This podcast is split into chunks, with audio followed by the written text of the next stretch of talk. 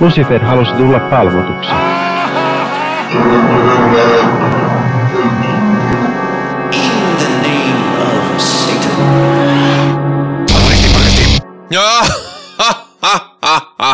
Hei, toi ei ollut edes se oikea hetkinen, odotakas. Öö, hetkinen, hetkinen. Se oli noin. Ää, ei ku... Noin, joo. ei se toiminut vieläkään. Okei, okay. no niin, mä oon nyt hiljaa. Ei kun en mä voi olla hiljaa, mä teen podcastia. Hyvääpä, hyvääpä, hyvääpä, epäpyhää vuorokauden aikaa. Tämä on Sunnuntai-satanisti podcast, joka käsittelee maailmaa ja tapahtumia tällaisen modernin toisen aallon ateistisen satanistin näkökulmasta. Ja näinhän nyt sitten on, että, että tota, minä olen täällä tänään yksin. Ja minä olen täällä tänään yksin, koska ää, kukaan muu ei päässyt. Ja kaikilla on ollut vähän kiireitä. Mulla on ollut tosi paljon stressiä tuon koulun kanssa ja, ja, silleen, ja sitten on ollut kiireitä ja jotkut on ollut kipeitä ja Ah, voi voi voi, mutta ajattelin, että eipäs nyt anneta kuitenkaan kauheasti mennä viikkoja jaksojen välissä, koska se on aina ikävää ja, ja sitä paitsi katkoo kivoja rutiineja. Joten minä olen täällä tänään yksin ja tänään mitä on ohjelmassa on se, että minä kerron kappaleesta, jonka, jonka tein yleisön pyynnöstä sitä kysymysvastausjaksoa varten. Ja, mutta sitä ennen ö, puhun vähän niitä näitä. Ja itse asiassa, no mikäpä nyt, nyt puhuttaisikaan enemmän kuin tilanne Ukrainassa ja, ja kaikki paska, mikä sen ympärillä lentää. Ää, no, se, että paska lentää on tässä kohtaa ehkä vähän turhankin lievä ilmaus ja, ja täytyy sanoa, että itsekin, itseänikin se on ahdistanut ja, ja tuskastuttanut ja muuta. Ja mietin, että kuinka paljon mä haluan puhua siitä tässä ohjelmassa, koska, koska se ei nyt varsinaisesti ole ehkä tämän ohjelman ydin sisältöä, vai onko? Siinähän se kysymys juuri on, onkin, koska siis mulla henkilökohtaisesti satanismi on aika niin kuin kaiken kattavaa moralistis, filosofis, elämänkatsollisuus, vähän kaikkea kattava, kattava asia, koska se menee niin, niin syvälle omiin elämän periaatteihin ja muihin, että niin kuin kaikki tulee katsottua sen linssin läpi. Ei, niin, ei edes niin kuin tietoisesti, niin kuin mä oon aikaisemminkin puhunut, niin satanismi ei ollut mulle mikään semmoinen prosessi, että hmm, satanisti käännyn, hmm, kyllä, joo, hyvä on näin, vaan, vaan että se oli niin kuin, että hei, että tämä vastaa kaikkea, mitä mä oon kelaillut aikaisemminkin. Ja senkin takia on sitten tullut ohjelmassa puhuttu hyvinkin laajalta haarukalta asioita liittyen elämään ja, ja elämän katsomukseen ja filosofiaan ja tieteeseen ja, ja taiteeseen ja kaikkeen tällaiseen mahdolliseen. Ja sitten on tullut vähän myöskin sellainen, että no yksi tämän ohjelman tällaisia funktioita on se, että sitten katsotaan näitä asioita niin kuin ihan tietoisesti ohjelmassa, että hei, että miten, miten tämänkin asian voi katsoa satanistisien lasien läpi. Ei pakosti, mutta, mutta se usein halutessaan se taittuu siihen aika silleen kivasti. Mutta, mutta sitten taas on joskus semmoisia, niin kuin tämä, tämä Ukrainan asia, joka on vähän sellainen, että no minä haluan ajatella asiaa niin kuin oikeastaan miltään lähtökohdalta. Et niin kuin, ei sillä, että haluaisin työntää pään puskaan, vaan, vaan sillä tavalla, että, että ihan helvetin ahdistava asia, jolle en oikein voi mitään – mutta sitten taas selän kääntäminen tuntuu myös hyvin ikävältä ja, ja epäasialliselta. Niin mä tuskailin aika paljon sitä, kun mä lähestyin tämän, tämän ohjelman tekoa, että miten, miten asiasta sitten puhua. Ja, ja tietysti tämmöisellä niin kuin yleisempaattisella tavalla niin kuin empatia menee mun elämässä oikeastaan kaiken läpi, mikä on yksi syy, minkä takia tällainen toinen, toisen aallon ö, satanismi nimenomaan puhutteli muhun niin paljon. Ja siitä mon, voidaan niin kuin mennä kysymyksiin niin kuin empatia-uupumus, joka sitten taas ei myöskään auta ketään. Että, että tulee sellainen, milloin on, milloin on tunteeton ja välinpitämätön kusipää ja milloin suojelee omia voimavarojaan, koska ei sekään auta ukrainalaisia, jos mä saan paniikkikohtauksia täällä Suomesta käsin. No en ole saanut, mutta siis, mutta siis tämmöisiä tilanteita on ollut, missä on täytynyt oikeasti miettiä, että hei, että, että mistä nyt oikeasti on apua ja mistä ei. Ja se, että jos mä angstaan, niin siitä ei ole kauheasti apua. Siitä mä puhun podcastissa ei ole myöskään apua tasan kenellekään ukrainalaiselle, eikä välttämättä kenellekään, joka kuuntelee, mutta lähinnä nyt oli ideana se, että, että tavallaan niin kuin, mitkä on tämän ohjelman rajat, mitkä on ne lähestymistavat, millä laajuudella käsitellään. Ja me ollaan käsitelty aika rankkoja aiheita aikaisemminkin, ja mä oon välillä miettinyt, että, niin, että halutaanko me aina mennä niin syvälle, ja joskus, joskus esimerkiksi Henri tai joku muu on saattanut haluta mennä paljon niin kuin, syvemmille vesille kuin mitä musta on ollut mukavo, mukavaa mennä tai mitkä on saattanut triggeröidä muussa jotain. Eikä nyt tarkoita triggeröidä sillä semmoinen, netissä triggeröidään tavallaan vaan niin kuin sille, niin kuin ihan oikeasti saattaa triggeröidä jotain ahdistusta tai, tai ikäviä muistoja tai muuta, niin, niin siinä mielessä ää, se, on, se on aina semmoinen trapetsilla taiteilu. Ja siksi jotenkin, mä en oikein osaa sanoa Ukrainan tilanteesta muuta kuin, että vittu mitä paskaa ja niin kuin, to, ei niin kuin henkilötasolla, mä en ole huolissani siitä, että Suomi nyt, Suomeen ollaan akuutisti hyökkäämässä, koska Ukrainan tapauksessahan siis tämä kriisi, miten tämä on eskaloitunut, niin se on muhinut, muhinut niin kuin pinnan alla jo kymmeniä vuosia kirjaimellisesti, koska oranssi vallankumous tapahtui 2004, niin 18 vuotta ja sitten siellä on ollut vähän rähinää jo aikaisemminkin, niin en mä nyt sille ole huolissani, mutta onhan tietysti kaikki tämmöiset niin omaa tiettyä perusturvallisuutta horjuttavia asioita ja, ja tuntuu, että ei, ei, ei mulla ole asiaan kauheasti korruptoi, korruptoitavaa, siis ää, kommentoitavaa, paitsi että minulla on viesti ää, toveri Putinille. Ja, ja hänelle minä sanon näin. Posjolti ti degenerat. Posjelke kiertu. Ja ne, jotka osaa Venäjää, niin tietävät, mitä juuri sanoin. Ehkä. Mun venäjän lausuminen ei ole kauhean, kauhean ihmeellistä. Mutta usein meillä on ollut uutisosa ja mietin tässäkin sitä uutisosa-osiota, että ää, miten sitä lähestyä ja muut, niin kuin äsken kerroinkin. Ja yksi, mikä siis jälleen kerran, en, en kannata sitä, että ignorantisti haudataan pää maan alle – ja ollaan vaan silleen, la, la, la, mitään ei tapahdu. Mutta varsinkin nykymaailmassa, missä informaatiotulva ahdistavista asioista voi olla niin pysähtymätöntä. Mä saan kännykkään notifikaatioita siitä, mitä Ukrainassa tapahtuu, harva se tunti niin, ja muuta, niin mä en normaalisti tekisi tätä, mutta on sellainen uutissivusto, joka on oikeasti, siis on siellä paljon bullshittiakin, mutta on semmoinen uutisivusto kuin Good News Network, jossa on niin kuin oikeasti hyviä uutisia maailmasta.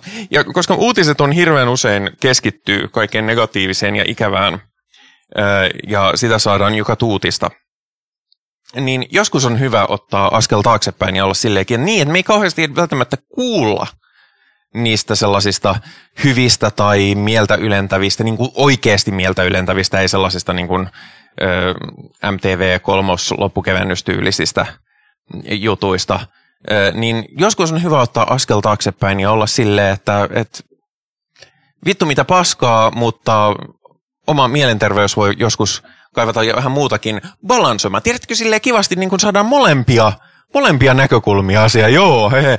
Siis tämmöisessä on myöskin se, että mä vihaan sellaista niin kuin toksista positiivisuutta, että pitää olla, oh yeah, vain hyviä fiiliksiä, hashtag, hashtag, ähm, tyyppistä. Ja siis on, on tällä sivustolla, mä en nyt mitenkään varauksetta myöskään suosittele, että on täällä myöskin tällaista bullshittia, niin kuin vaikka, että muuttamalla diettiäsi voit saada 13 lisävuotta elämääsi tai nämä, nämä ruokalajit antavat sinulle, sinulle kaikki tarvitsemasi vitamiinit jo yhdestä haukusta ja tämmöistä. Mutta sitten siellä on myöskin, siis mä tykkään siitä, että täällä, on, täällä, on, täällä ei ole sellaista niin tyypillistä jenkkihuttua, niin kuin, että, että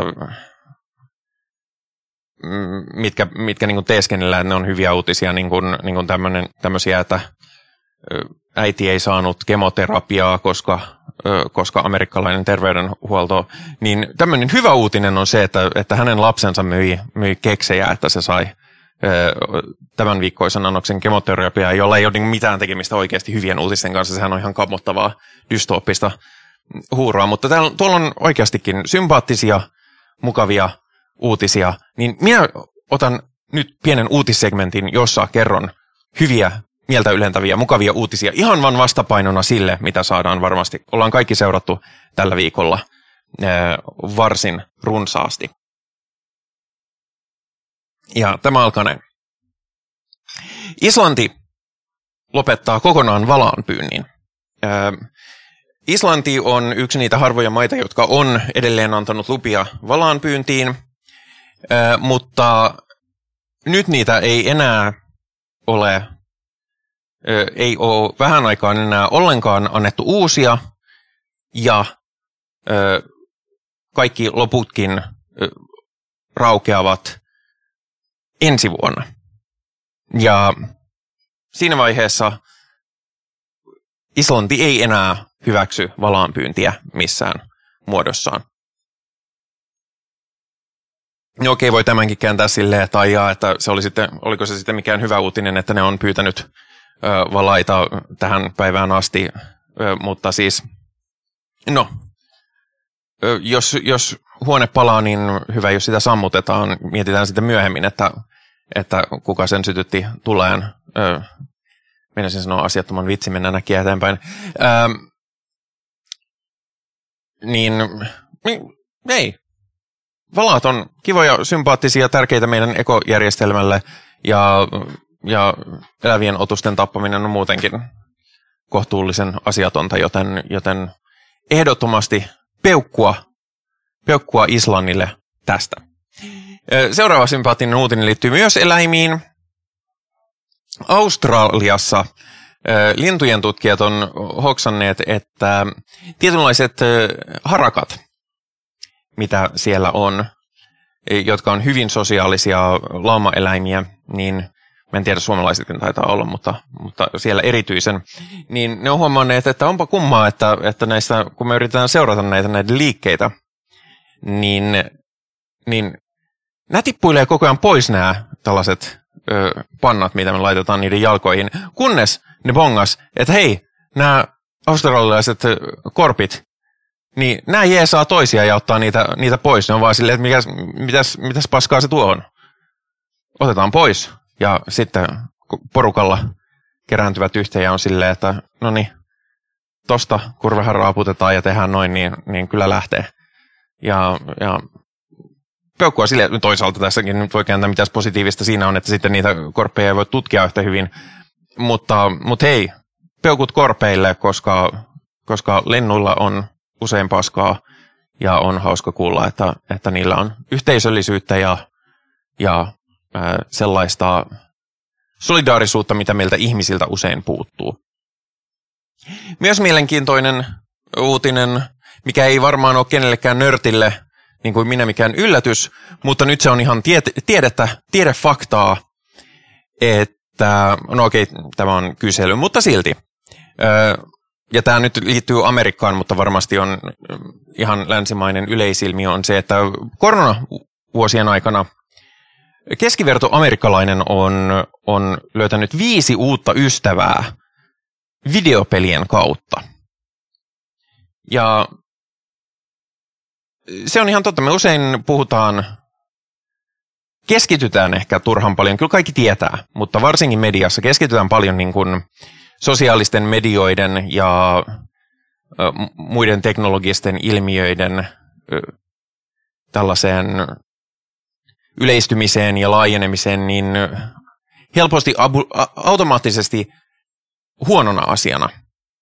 Ja joo, kyllähän se on niin kuin, nörteille se on aika itsestään selvää, että no ei se nyt ole niin, niin yksiselitteisen paha asia päinvastoin. Siellähän on kaikkea mukavaa, tavataan ihmisiä ja varsinkin nyt pandemian aikana on pidetty paljon yhteyttä ihan, ihan eri tavalla.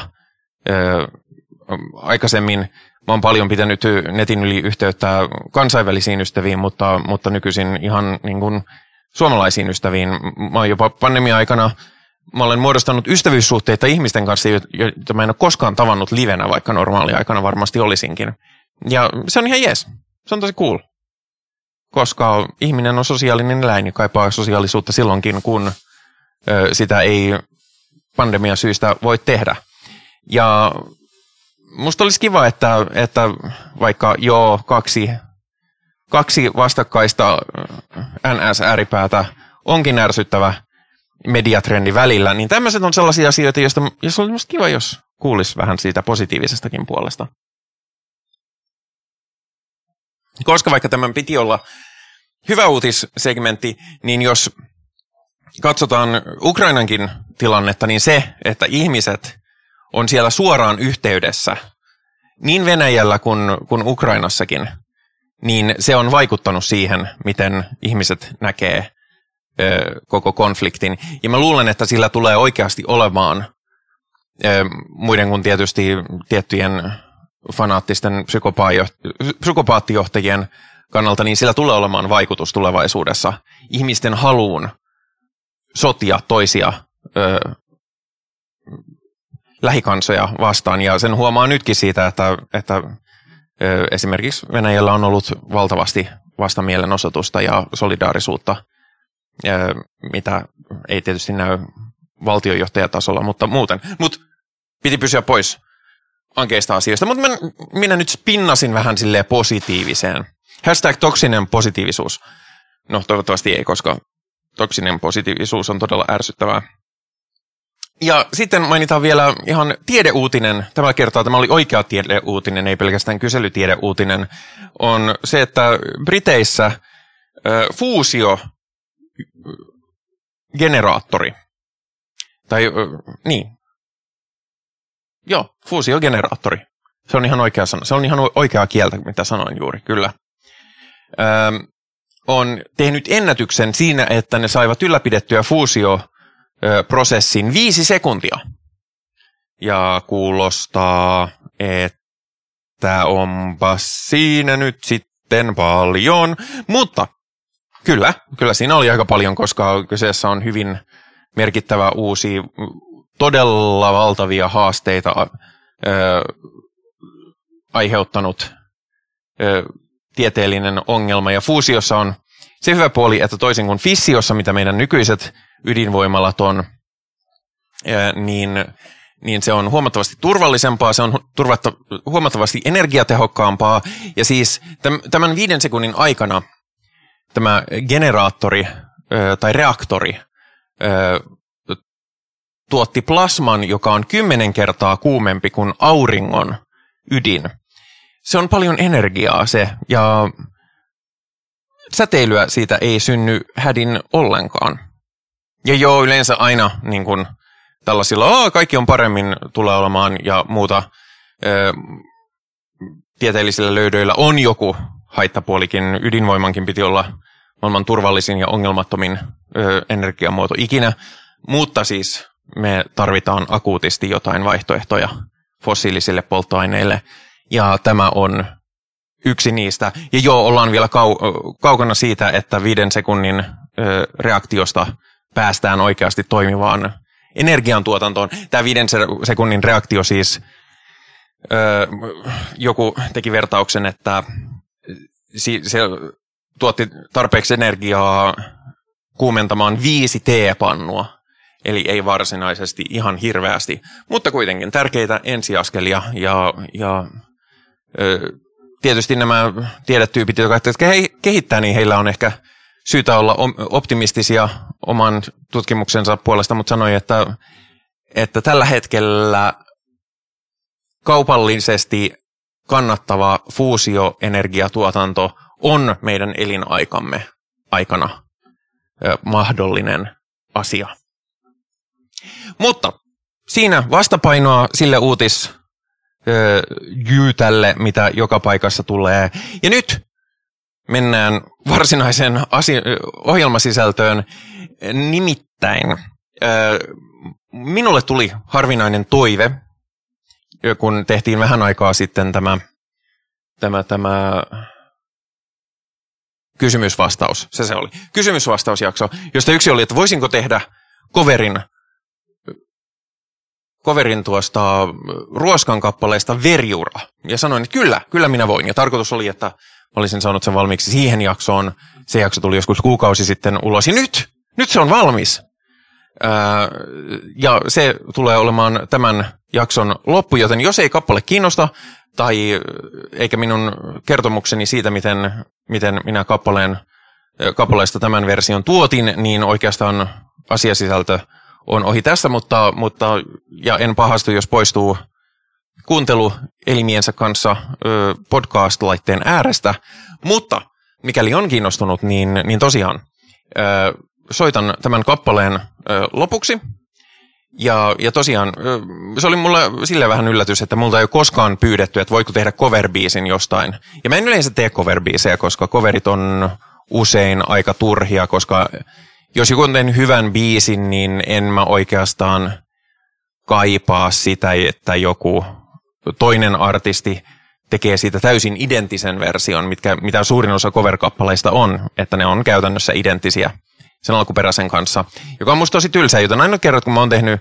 kovereita, niin on ollut sellaisia kertoja, kun mulla on oikeasti tullut joku idea, että hei, hyvä biisi, mutta, mutta sitten tulisi aika mielenkiintoinen, jos siitä tekisi tällaisen ihan erilaisen jutun. Ja tällä kertaa mulla ei ollut sitä. Mm, niin, ö, niin se oli itse asiassa ihan mielenkiintoista. Mä en tuntenut biisiä aikaisemmin, vaikka ruoskaa jonkun verran on kuunnellut ö, mutta en, en, en just sitä nimenomaista biisiä.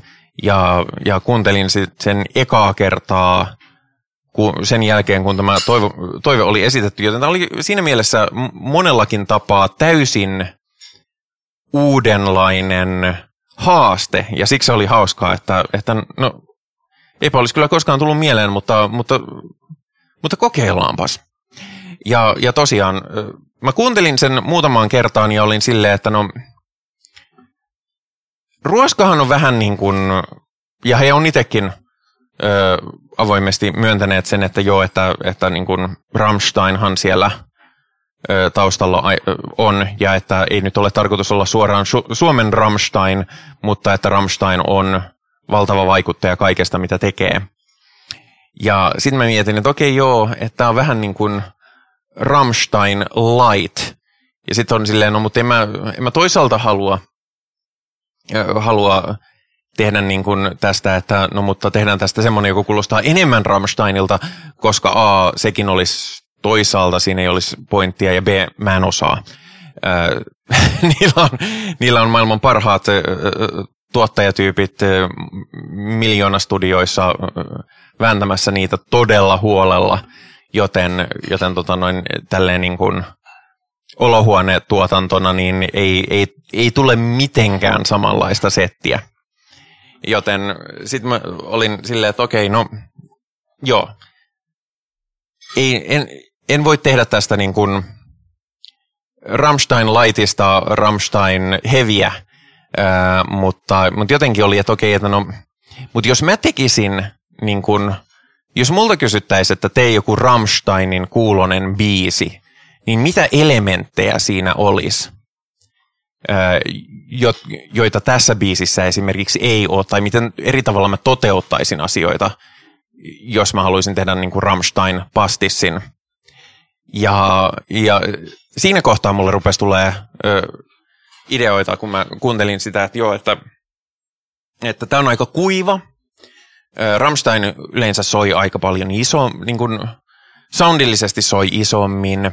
Se, se sointi on mehevämpi.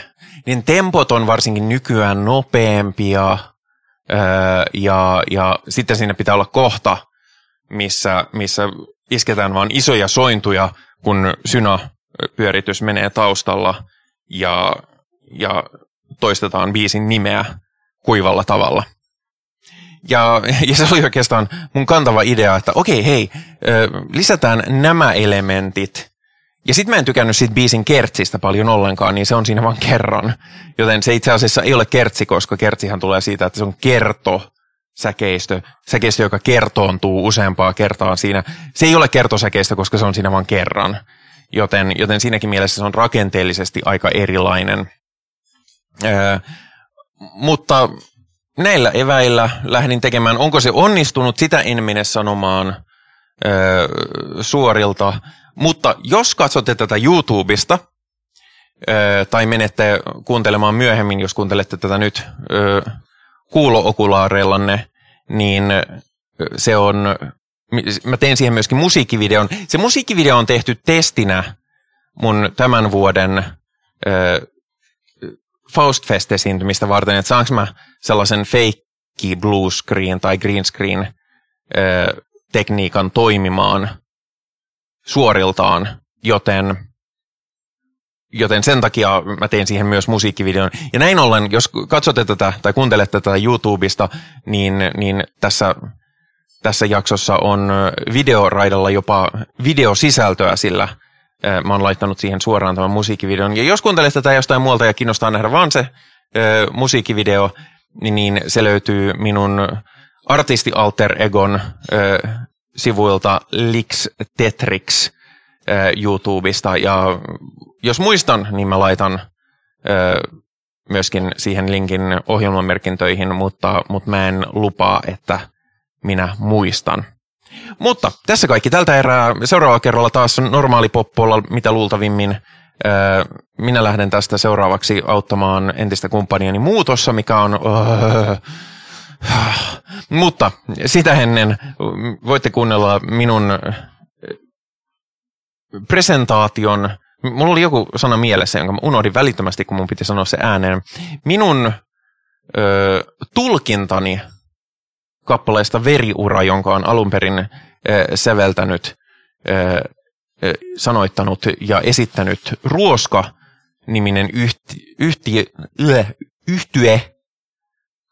Ja mitä tulee, äh, mitä tulee tekijänoikeuksiin tämmöisessä tapauksessa, niin voin sanoa rehellisesti, että lupia en ole kysynyt, oikeuksia en ole selvittänyt, ja mitään en ole kunnioittanut saatanan nimessä.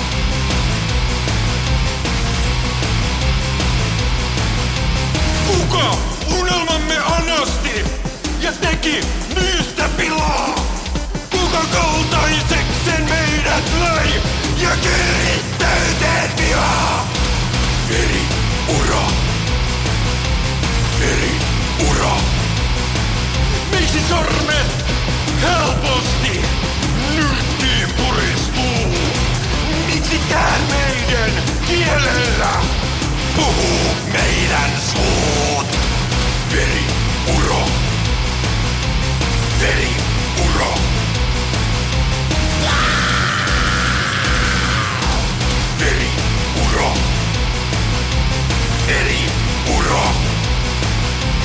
Kauneus on katoavaista, rumuus kiven kaltaista. Se kun kerskuu onnellansa, täytyy raivoin rangaista. Kadotuksen lapset ei saa virttä kauniin synkeä. Aurat pihan edespäin ja veri urat jälkeen jää.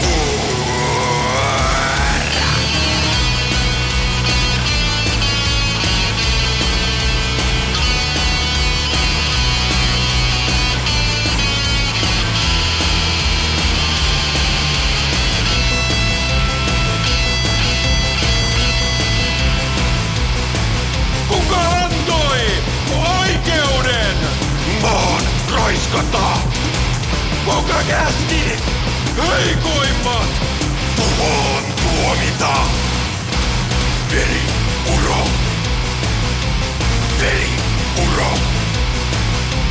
Veri Ya me está Veri urro Ya me está